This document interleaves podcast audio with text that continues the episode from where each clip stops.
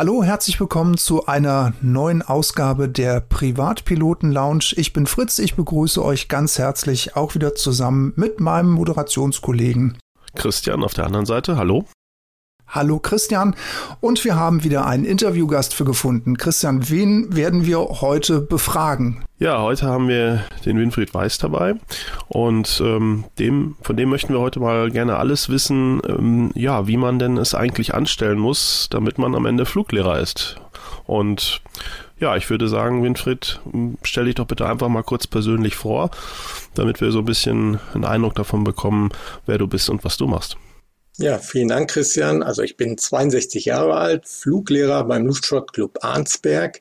Bis 2019 war ich 14 Jahre lang Ausbildungsleiter an der dortigen Flugschule und ich hatte damals auch, äh, auch aufgrund des Bedarfs unserer eigenen Flugschule an Fluglehrern die Ausbildung von Fluglehrern in unser Schulungsprogramm aufgenommen und bis heute führen wir in der Regel so ein bis zwei äh, Lehrgänge pro Jahr durch. Arnsberg ist ja quasi hier bei uns um die Ecke. Ähm, bin ja in Bielefeld ansässig und immer mal gerne wieder auch in Arnsberg. Und ähm, ja, wir kennen das ja im Grunde auch oder wir haben auch schon mal entsprechend ausbilden lassen. Ähm, kannst du uns ein bisschen was erzählen, wenn ich mir jetzt überlege, ich möchte jetzt nicht nur selbst durch die Gegend fliegen, sondern ich möchte das Ganze auch anderen beibringen. Was muss ich denn mitbringen, um letzten Endes ähm, überhaupt damit loslegen zu können? Grundsätzlich ist natürlich ein gewisses Maß an Befähigung für diese Tätigkeit erforderlich und äh, auch ein äh, erhebliches Interesse, denn man muss sich später immer äh, selber weiterbilden und immer daran arbeiten, sich selbst zu verbessern. Also wenn man meint, dass man diese Voraussetzungen hat und dass einem die Lehrtätigkeit liegt und man Spaß daran hat, dann wäre der nächste Schritt ein sogenannter Vorabtestflug mit einem Fluglehrerausbilder oder einem Fluglehrerprüfer. Und wenn der sein Okay gibt, dann steht der Ausbildung nichts mehr im Wege. Okay, das heißt im Grunde, ähm, bei euch melden sich Leute, die, die generell diese Idee haben, das zu machen. Die kommen zu euch und dann macht ihr im Grunde eine Art Checkflug erstmal.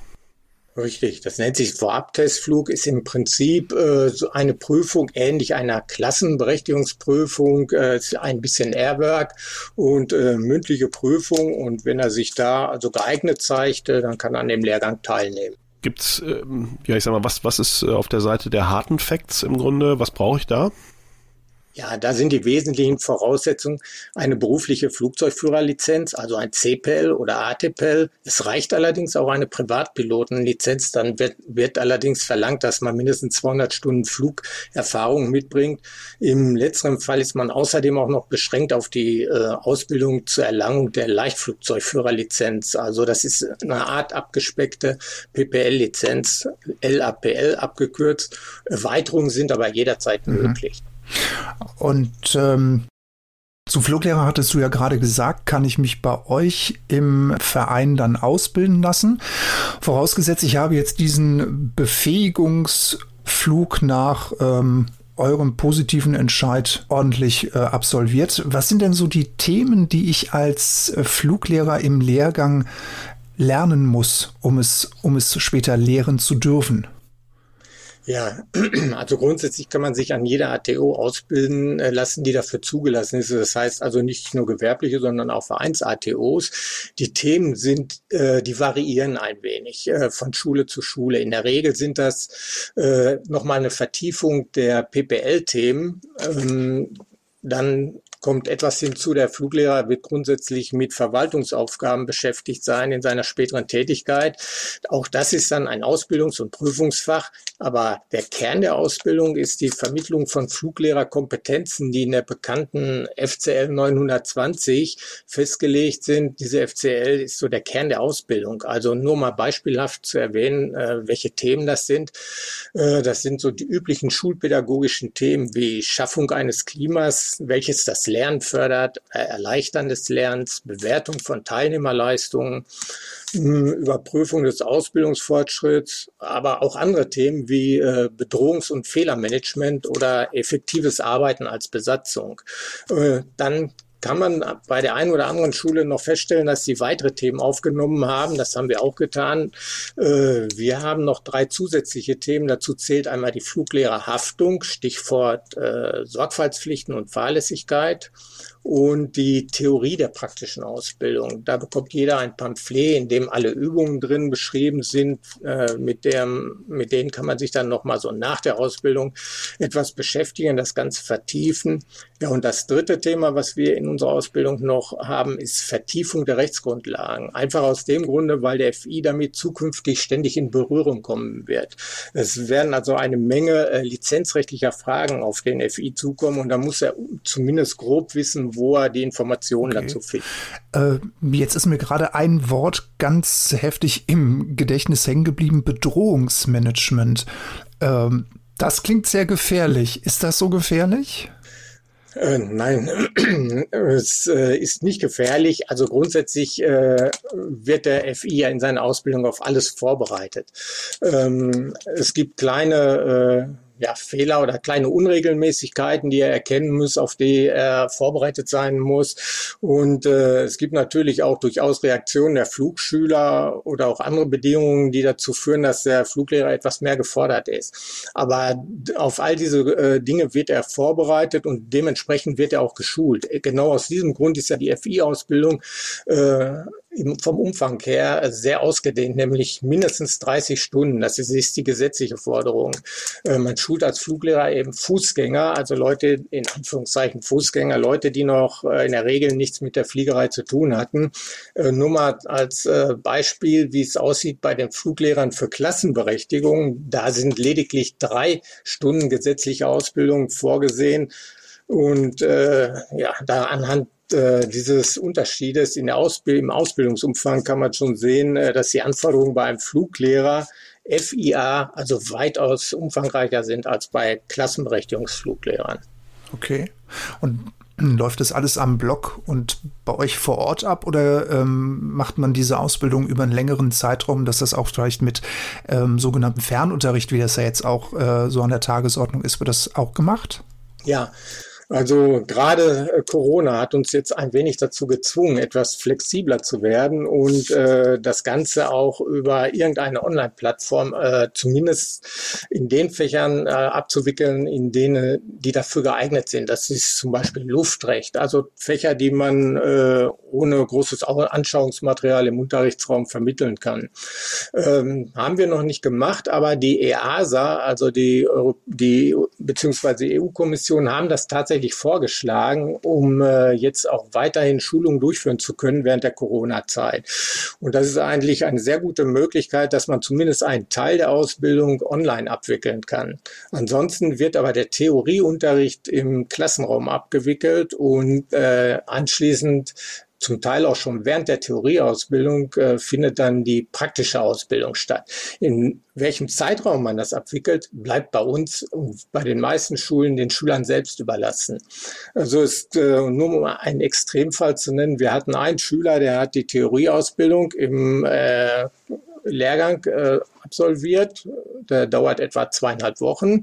Und äh, anschließend hat er sich für die Praxis aus beruflichen Gründen etwas mehr Zeit nehmen müssen. Das dauerte bei ihm etwa, ich glaube, zwei Jahre, knapp zwei Jahre. Es äh, liegt also letztendlich bei jedem selbst, wie lange er sich für die Ausbildung Zeit nimmt. Die Termine für die praktische Flugausbildung, die kann er nachher mit seinem Fluglehrer oder seinen Fluglehrern individuell vereinbaren. Also im Grunde genau wie bei der ganz normalen PPL vom Fußgängerausbildung, sag ich mal. Da, da haben wir das ja genauso. Weil diese zwei Wochen, die hatte ich nämlich auch so im Kopf, als wir das bei uns besprochen hatten im Verein. Ähm, aber das bezog sich dann nur auf den, im Grunde ja, auf den Theorieteil. Genau so ist es. Es ist also ein durchgehender Lehrgang, zweieinhalb Wochen Theorie und wir bieten dann noch ein Wochenende an für den Fall, dass äh, ein Schüler mal ein oder zwei Tage nicht kann, denn es äh, ist Teilnahmepflicht und äh, man muss tatsächlich vollständig an dem Lehrgang teilnehmen. Ah ja, ich möchte noch mal ganz kurz einen Sprung zurück machen und zwar noch mal zu den ähm, wirklichen ähm, Voraussetzungen.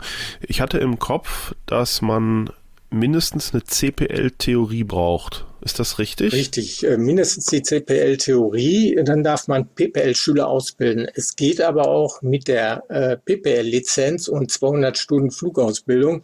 Man ist dann nur auf den LAPL begrenzt. Man darf also nur Lappelschüler ausbilden. Ah, richtig. ah, okay, ja, richtig, genau, stimmt. Das war, das war das Sternchen richtig. oben dran. Aber genau, okay. das ist auch wichtig, man darf je, kann jederzeit äh, ergänzen und äh, durch Nachweis von äh, Voraussetzungen dann eben weitere Berechtigungen Berechtigung erwerben. Dann darf man auch PPL-Schüler ausbilden oder später äh, als CPLer, wenn man gewisse Ausbildungserfahrung hat, auch CPL-Schüler ausbilden. Hm. Ja, ich, ich weiß halt noch auch, wie das bei uns war. Ähm, ich würde mal sagen, so vor ja, so drei, drei, vier Jahren war ein Fluglehrer ja extreme Mangelware überall ähm, weil die, die im Grunde eine CPL-Basis hatten, ähm, ja, dann auch CPL fliegen wollten oder auch es wirklich getan haben. Und ähm, das war also wirklich hart, da äh, die Nachfrage mit einer entsprechenden Menge von Fluglehrern überhaupt zu befriedigen. Jetzt hat sich das Blatt natürlich, leider muss man, oder wie auch immer, es ist so ein lachendes und ein weinendes wahrscheinlich für die Branche gedreht. Ja. Durch Corona, durch, durch, durch viele Berufspiloten, die natürlich im Moment äh, am Boden sitzen. Äh, ist die Frage, Nachfrage da bei euch dadurch auch nach oben gegangen? Also wir haben es deutlich gemerkt, gerade durch Corona und durch die Personalreduzierung bei den Airlines haben wir doch recht starke Nachfrage auch von äh, Airline-Piloten. Das hat natürlich auch einen Vorteil. Äh, da kommt gewaltige Erfahrung Erfahrung, Praxiserfahrung auch äh, in die Schulen. Die Lehrer haben natürlich einen ganz starken fliegerischen Background. Aber wir haben das äh, deutlich gemerkt. Äh, mindestens die Hälfte der Schüler, die bei uns äh, teilnehmen, sind tatsächlich Airline-Piloten, auch viele von äh, der bekannten großen Airline. Ah, okay. Ja. Ja, das ist, wie gesagt, das merken wir halt auch inzwischen, dass man ähm, dass, dass also jetzt die, die Situation sich jetzt aus, ich sag mal, aus einer Vereinssicht natürlich ein bisschen entspannt hat. Ne? Das ist also man auch mehr mit, mit einer gewissen Anzahl von Fluglehrern im, im äh, Freelancer-Betrieb dann auch zusammenarbeiten kann. Das heißt, wenn ich dann nochmal ganz kurz rein äh, darf, so ein Verkehrspilot, Verkehrsflugzeugführer, wie sie ja heißen mit der ATPL, die sind doch eigentlich ratzfatz zum Fluglehrer ausgebildet, oder? Ja, die Ausbildung zum Fluglehrer ist für alle gleich. Das heißt, ob man jetzt als PPL-Schüler mit 200 Stunden äh, am Lehrgang teilnimmt und die Prüfung ablegt oder als Airline-Pilot, das ist für alle gleich. Äh, die in der Regel müssen die alle das Modul Lehren und Lernen äh, bewältigen. Das sind 25 Stunden Ausbildung. Mhm. Und dann kommt nochmal 100 Stunden Fachtheorie. Das sind eben die genannten Fächer, äh, zum Teil also PPL-Fächer, äh, dann Verwaltungsaufgaben in der Ausbildung Ernährung und dann eben noch einige weitere Fächer. Und äh, ja, die haben fachlich natürlich einen gewaltigen Wissensvorsprung, die Airline-Piloten und in der äh, Praxis nachher auch. Aber trotzdem müssen sie sich wieder zurückschrauben, in Anführungszeichen, auf das Level eines äh, PPL-Anfängers und müssen in die Lage versetzt werden, äh, tatsächlich auf diesem Anfängerniveau auch zu schulen. Okay. Sie sind äh, jahrelang oder jahrzehntelang auf einem ziemlich hohen Niveau in einer äh, qualifizierten Besatzung geflogen und dann verlernt man vielleicht auch tatsächlich ab und zu mal das, äh, den Umgang mit einem Anfänger äh, in der PPL-Ausbildung. Und deswegen ähm, der, fachlich sind die natürlich äh, unbestritten weit voraus. Mhm. Aber äh, auch sie müssen, müssen da noch sehr viel lernen teilweise. Insbesondere auch in der Pädagogik, in der Wissensvermittlung, Skillvermittlung, äh, all das äh, bei den weichen Faktoren, Faktoren, quasi. Genau.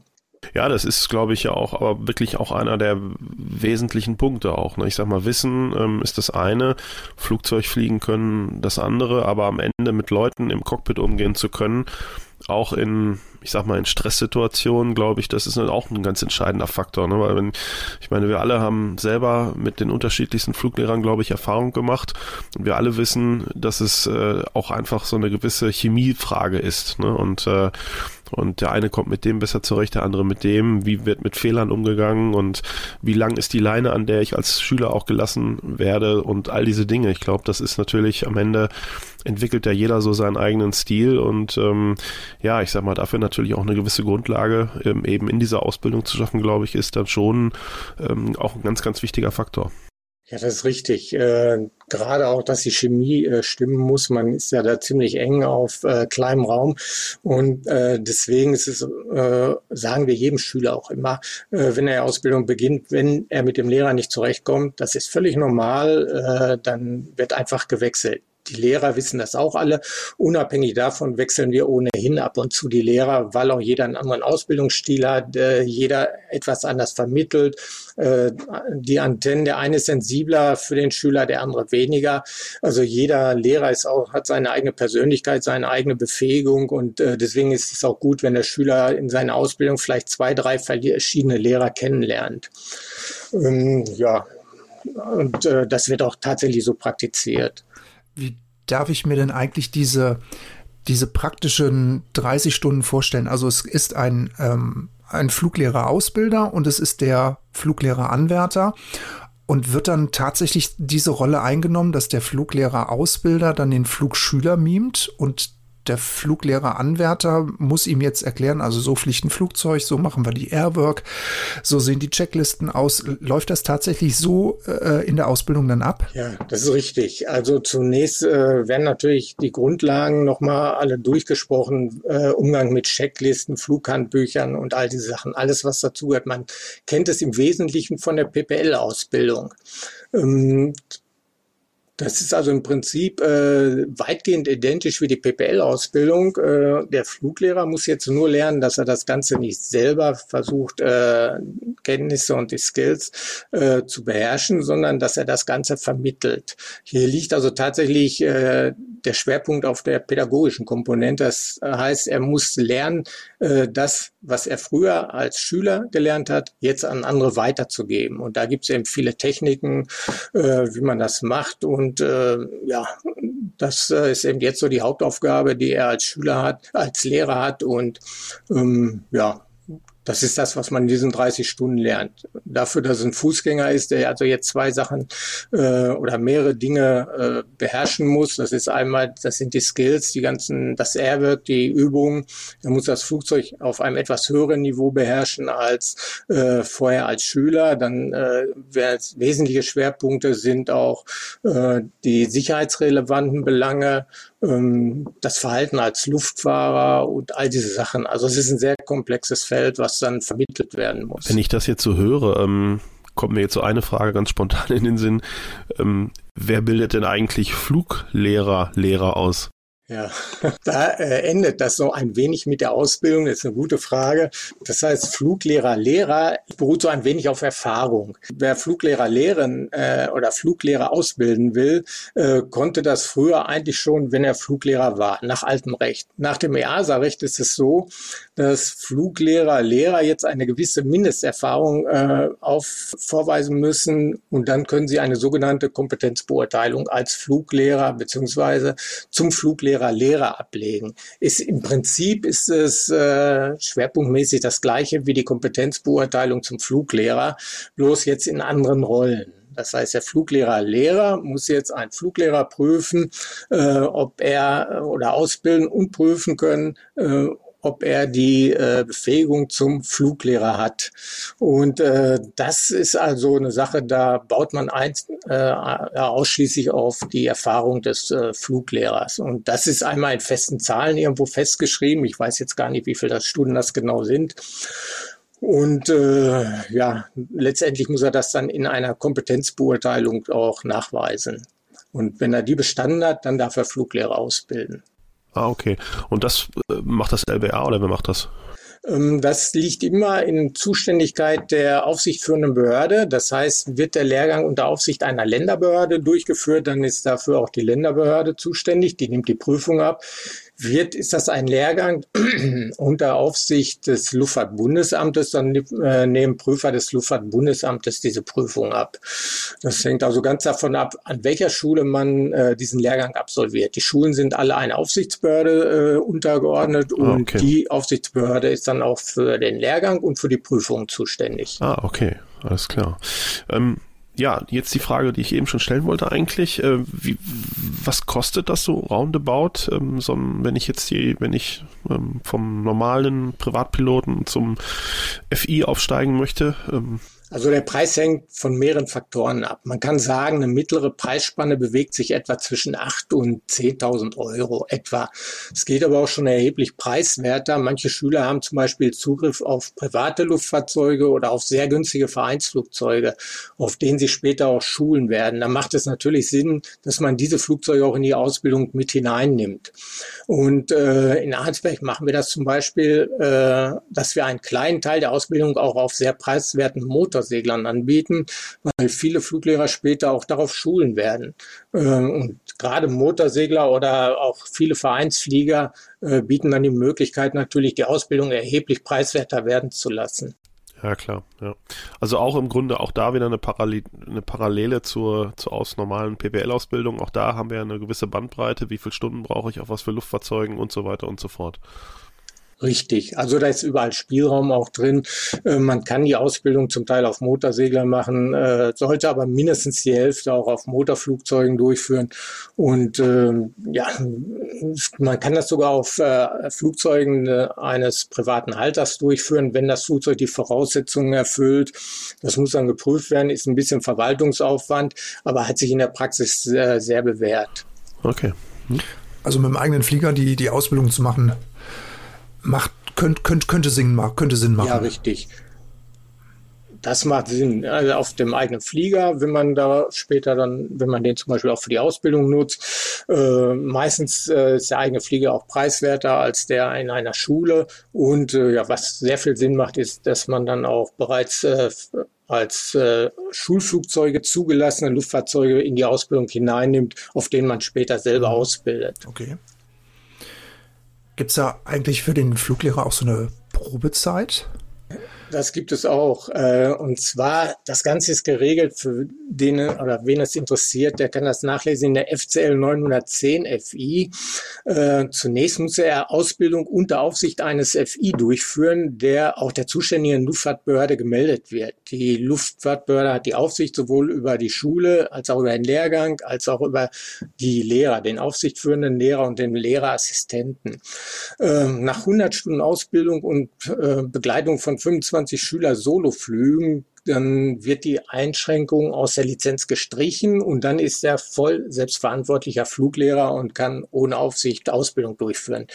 Äh, in der Regel ist man also in dieser Zeit einem festen Fluglehrer zugeordnet, äh, wobei allerdings, äh, das hat auch die Praxis gezeigt, ab und zu Konstellationen denkbar sind, zum Beispiel kleiner Verein mit ein oder zwei Fluglehrern und wenigen Schülern, dass man dann mit Genehmigung der Luftfahrtbehörde gegebenenfalls auch an zwei Schulen und zwei aufsichtführenden FI, die sich absprechen, äh, schulen darf. Aber das ist eine Sache, das muss man mit der Behörde absprechen. Grundsätzlich möglich mhm. ist das. Ja klar, macht ja Sinn, wenn da nur zwei sind. Der ist ja dann schnell durchgereicht, der Proband. Richtig. Ja. Winfried, äh, was muss ich denn äh, tun, damit man meine äh, frisch erworbene Lizenz nicht verfällt? Also ähm, ich muss bestimmt zu einer Nachschulung gehen und ich muss auch bestimmt äh, Stunden erbringen als Fluglehrer, damit meine Lizenz weitergeführt wird. Kannst du uns da so ein paar Details zu nennen? Also es gibt da die berühmte zwei von drei Regel. Das heißt, ein Fluglehrer hat so ein bisschen die Wahlmöglichkeit von äh, drei Nachweisen, sich zwei auszusuchen, die er erbringen muss. Ähm, Grundsätzlich ist die Lehrberechtigung für drei Jahre gültig und innerhalb dieses Gültigkeitszeitraums muss er also zwei von drei Möglichkeiten nachweisen. Das sind zum einen die 50 Stunden Ausbildungstätigkeit, die er mindestens nachweisen muss die Teilnahme an einem Auffrischungsseminar, das ist in der Regel ein Zweitagesseminar pro Tag sechs Stunden und eine Kompetenzbeurteilung bei einem Fluglehrer Examiner. Von diesen drei Möglichkeiten darf er sich zwei aussuchen. Wenn er äh, das nachweist, bekommt er die Lehrberechtigung wieder für drei Jahre verlängert. Wobei es jetzt seit, äh, dem, seit der neuen Gesetzgebung eine kleine Änderung gibt. Also er muss auf jeden Fall alle sechs Jahre, das wäre also jede zweite Verlängerung, äh, eine Kompetenz Beurteilung machen. So hat man dann die Fluglehrer ja in Anführungszeichen etwas besser unter Kontrolle. Es ist also immer einmal ein echter theoretischer und praktischer Check dabei. Okay. Das sind so die wesentlichen, das sind die Nachweise und äh, in der Regel ist das gut zu schaffen. Warum diese Kompetenznachschulung? Weil eigentlich hat er die ja schon erbracht im, beim ähm, während des Lehrgangs und auch bei der bei diesem Prüfungsflug. Warum warum muss man das noch mal immer wieder auffrischen? Weil sonst sich vielleicht so Eigenarten einschleifen, die man nicht haben möchte bei der Ausbildung? Ja, das ist schon ganz richtig. Ähm, es schleifen sich tatsächlich im Laufe der Zeit äh, vielleicht auch Nachlässigkeiten ein oder es ist ja auch so, dass viele Fluglehrer nicht ständig äh, praktisch in der Praxis sind, die bilden nicht ständig aus und äh, gut, wenn man dann ein, zwei Jahre nichts getan hat, äh, dann fällt das eine oder andere vielleicht schon mal hinten rüber. Also um das eben auszuschließen, um ein gewisses Mindestniveau äh, zu gewährleisten, ist es eben festgelegt, dass dass auf jeden Fall in regelmäßigen Abständen immer eine Kompetenzbeurteilung durchgeführt wird. Und äh, das ist dann eine in der Regel etwas umfangreichere Prüfung, wie gesagt, Theorie und Praxis, äh, dauert mindestens 60 Minuten, diese äh, praktische Prüfung. Und da geht man nochmal die wesentlichen Dinge durch. Und äh, auch da spielen wieder pädagogische Komponenten eine Rolle. Auch da ist, lässt der Prüfer sich wieder äh, ja, Fluglehrer Verhalten zeigen und äh, spielt auch, simuliert wieder den Flugschüler und baut Fehler ein und will dann sehen, wie der Lehrer sich verhält und wie er damit umgeht. Also es ist im Prinzip genau das Gleiche, auch inhaltlich äh, das Gleiche wie äh, die erste Kompetenzbeurteilung zur Erlangung der Lehrberechtigung. Also auf gut Deutsch, das Fluglehrerauge soll weiterhin geschult bleiben. Das Fluglehrerauge soll weiterhin geschult bleiben, richtig wenn ich das äh, jetzt, jetzt haben wir das im Grunde mal so ein bisschen durchleuchtet von den verschiedensten Seiten. Jetzt, jetzt äh, bin ich äh, immer noch Feuer und Flamme und möchte das machen. Vielleicht noch mal einmal äh, zum Detail der genaue Ablauf jetzt? Also ich, ich melde mich bei euch und äh, was, was kommt jetzt ungefähr in welchem Zeitraum auf mich zu? Stichwort nochmal vielleicht Theorie, theoretische Prüfung, Abschluss äh, und auch letzten Endes dann hin in die äh, in den praktischen Abschluss inklusive der praktischen Prüfung. Ja, also wenn diese Vorauswahltest bestanden ist, dann ist das praktisch die Freigabe zur Teilnahme am Lehrgang und der beginnt in der Regel immer mit einem Theorieblock, wie gesagt, gut zwei bis zweieinhalb Wochen durchgängig. Äh, Inhalt dieses Theorieblocks ist also erstmal ein 25 Stunden langes Modul Lehren und Lernen. Wer übrigens schon irgendeine Lehrberechtigung hat, bei dem entfällt dieses äh, Modul. Das gilt dann genauso auch für äh, Segelfluglehrer, die dieses Modul schon absolviert haben die brauchen daran nicht teilnehmen. Also 25 Stunden Lehren und Lernen. Ah, ja, äh, okay. Das Ganze ist im Detail in den AMC1 zu FCL 930 FI beschrieben. Äh, nur mal beispielhaft hier, das ist also der Lern- und Lehrprozess, Trainingsphilosophien, Ausbildungstechniken, Beurteilung Schülerleistung, Entwicklung von Ausbildungsprogrammen, dann menschliches Leistungsvermögen in Bezug auf Flugausbildung. Und wir hatten das vorhin schon erwähnt, Gefahren in der Simulation von Fehlern und Systemfehlern im Luftfahrzeug, ja, und ja, Verwaltungsaufgaben in Ausbildung. Das ist so der Inhaltsstoff. Äh, dazu die FCL 920, die Kernkompetenzen und eben noch Fächer, die die ein oder andere Schule für sinnvoll erachten. Das ist der theoretische Teil. Äh, der schließt auch nach Beendigung der Ausbildung mit einer zweiteiligen Prüfung ab. Das ist einmal eine Lehrprobe vor der Prüfungskommission. Das sind in der Regel drei, manchmal manchmal auch vier Prüfer, so wie es gerade aktuell bei uns ist, und äh, dann mit einer mündlichen fachtheoretischen Prüfung. Das sind also die beiden theoretischen Prüfungen.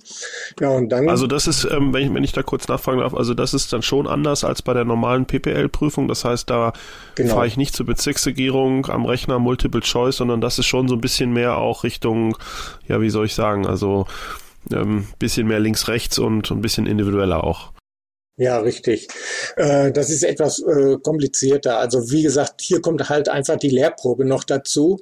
Ne? Und dann will man natürlich sicherstellen, dass auch der Theoriestoff äh, umfassend äh, beherrscht wird und deswegen dauert die Theorieprüfung auch in der Regel mehrere Stunden, die fachtheoretische Prüfung.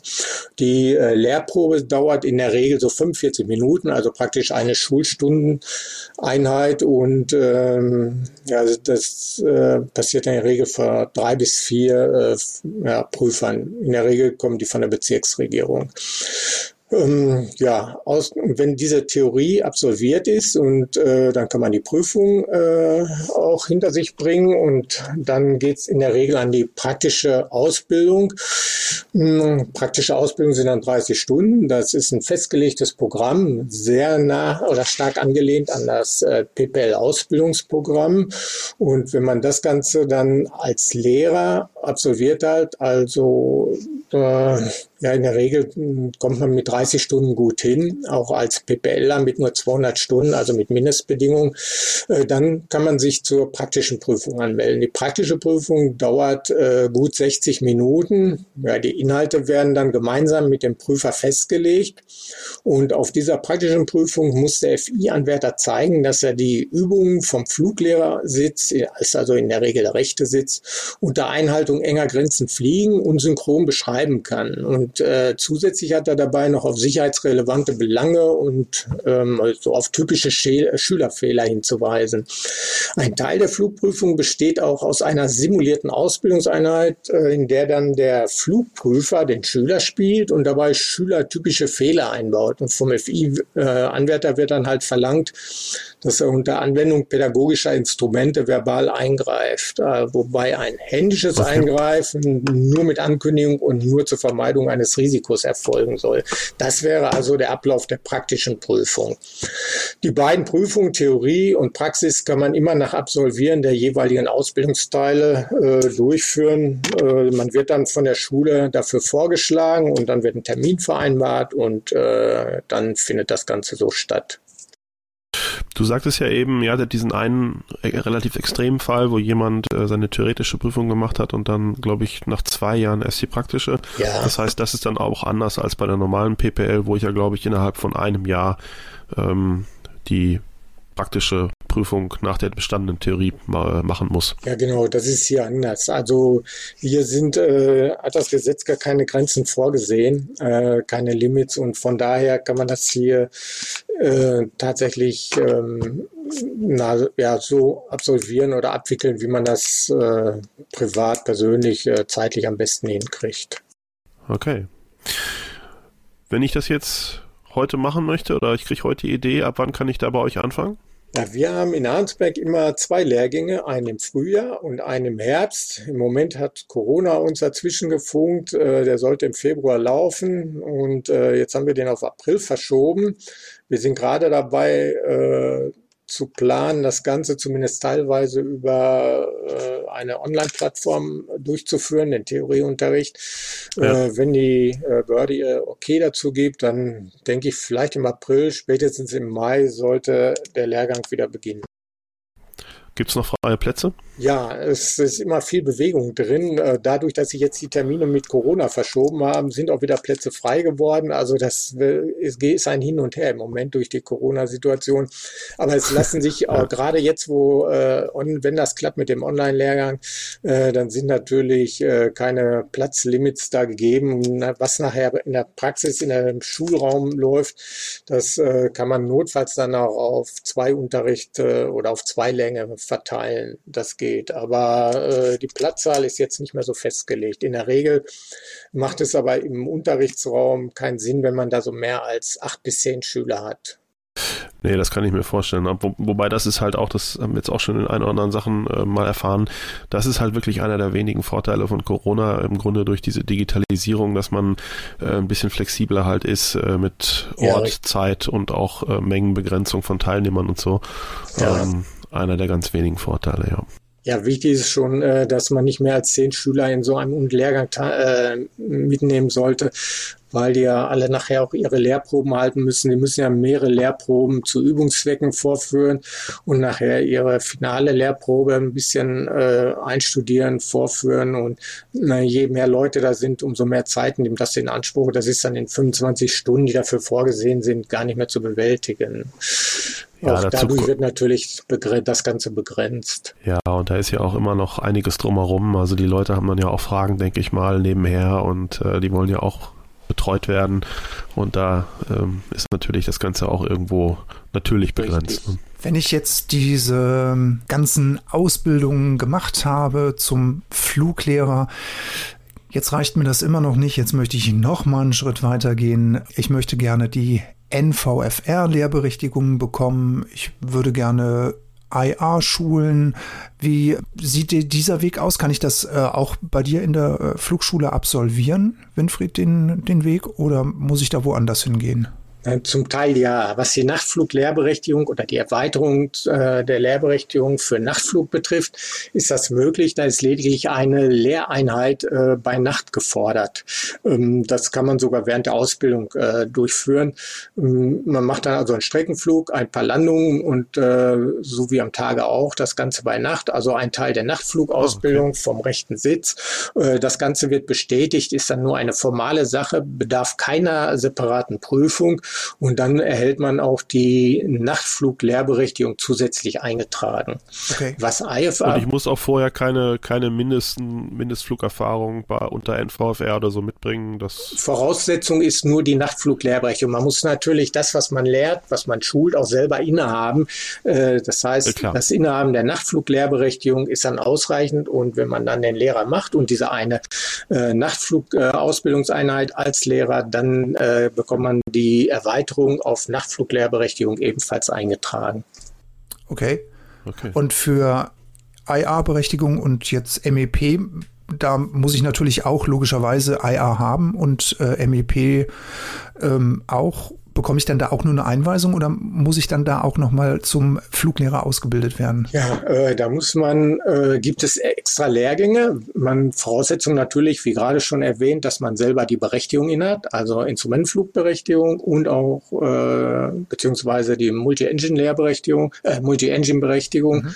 Äh, und wenn man dann darauf die Ausbildung als Lehrer erweitern will, dann muss man halt äh, für die Multi-Engine-Lehrberechtigung einen Lehrgang Lehrgang äh, absolvieren, dauert äh, fünf Stunden plus Theorie und dann wieder eine Kompetenzbeurteilung.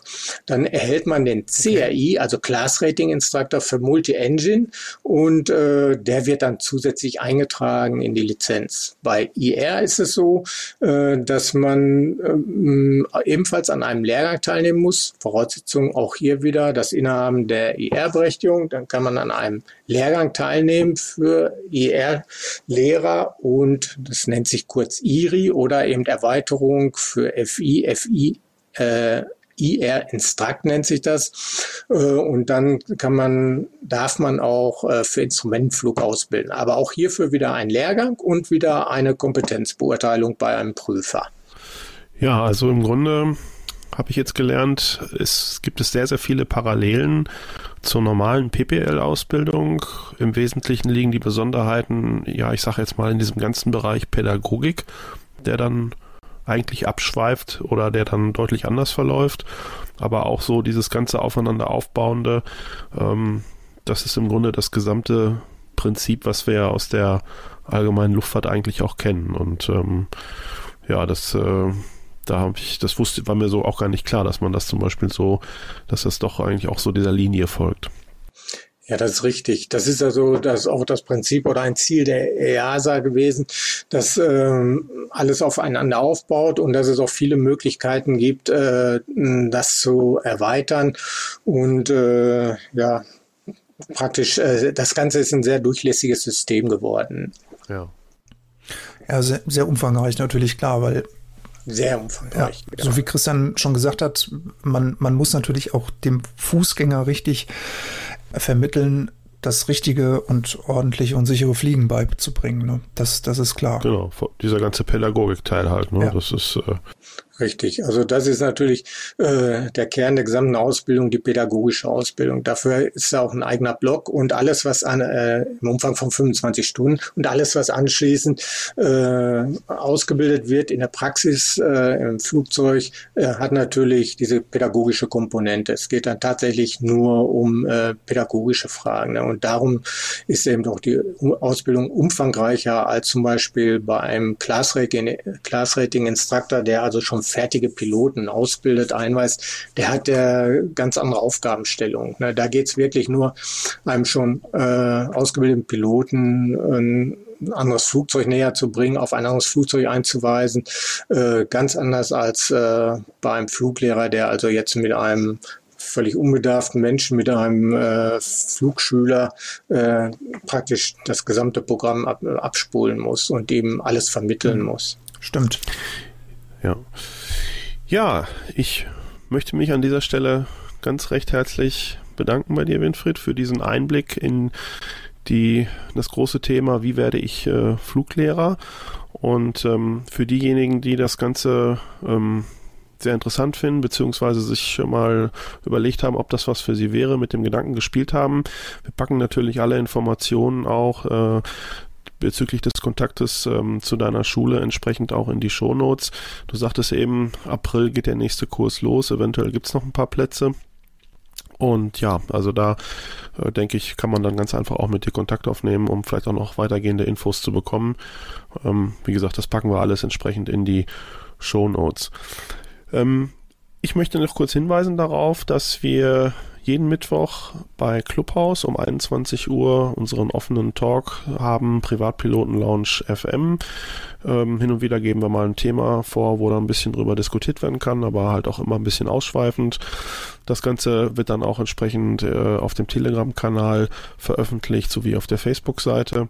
Äh, auch diese Links stehen alle in den Show Notes und äh, Feedback ist natürlich immer auch sehr gerne unter feedback at privatenpilotenlounge.fm willkommen. Damit erreicht ihr sowohl Fritz als auch mich direkt.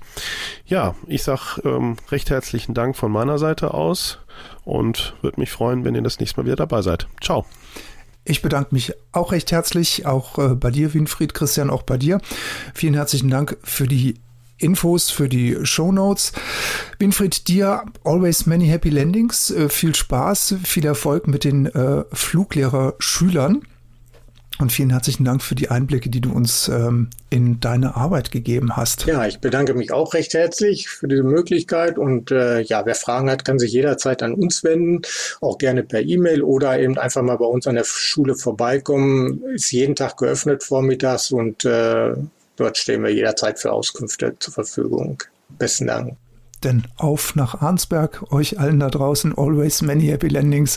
Bis zum nächsten Mal. Macht's gut. Ciao. Tschüss. Ciao.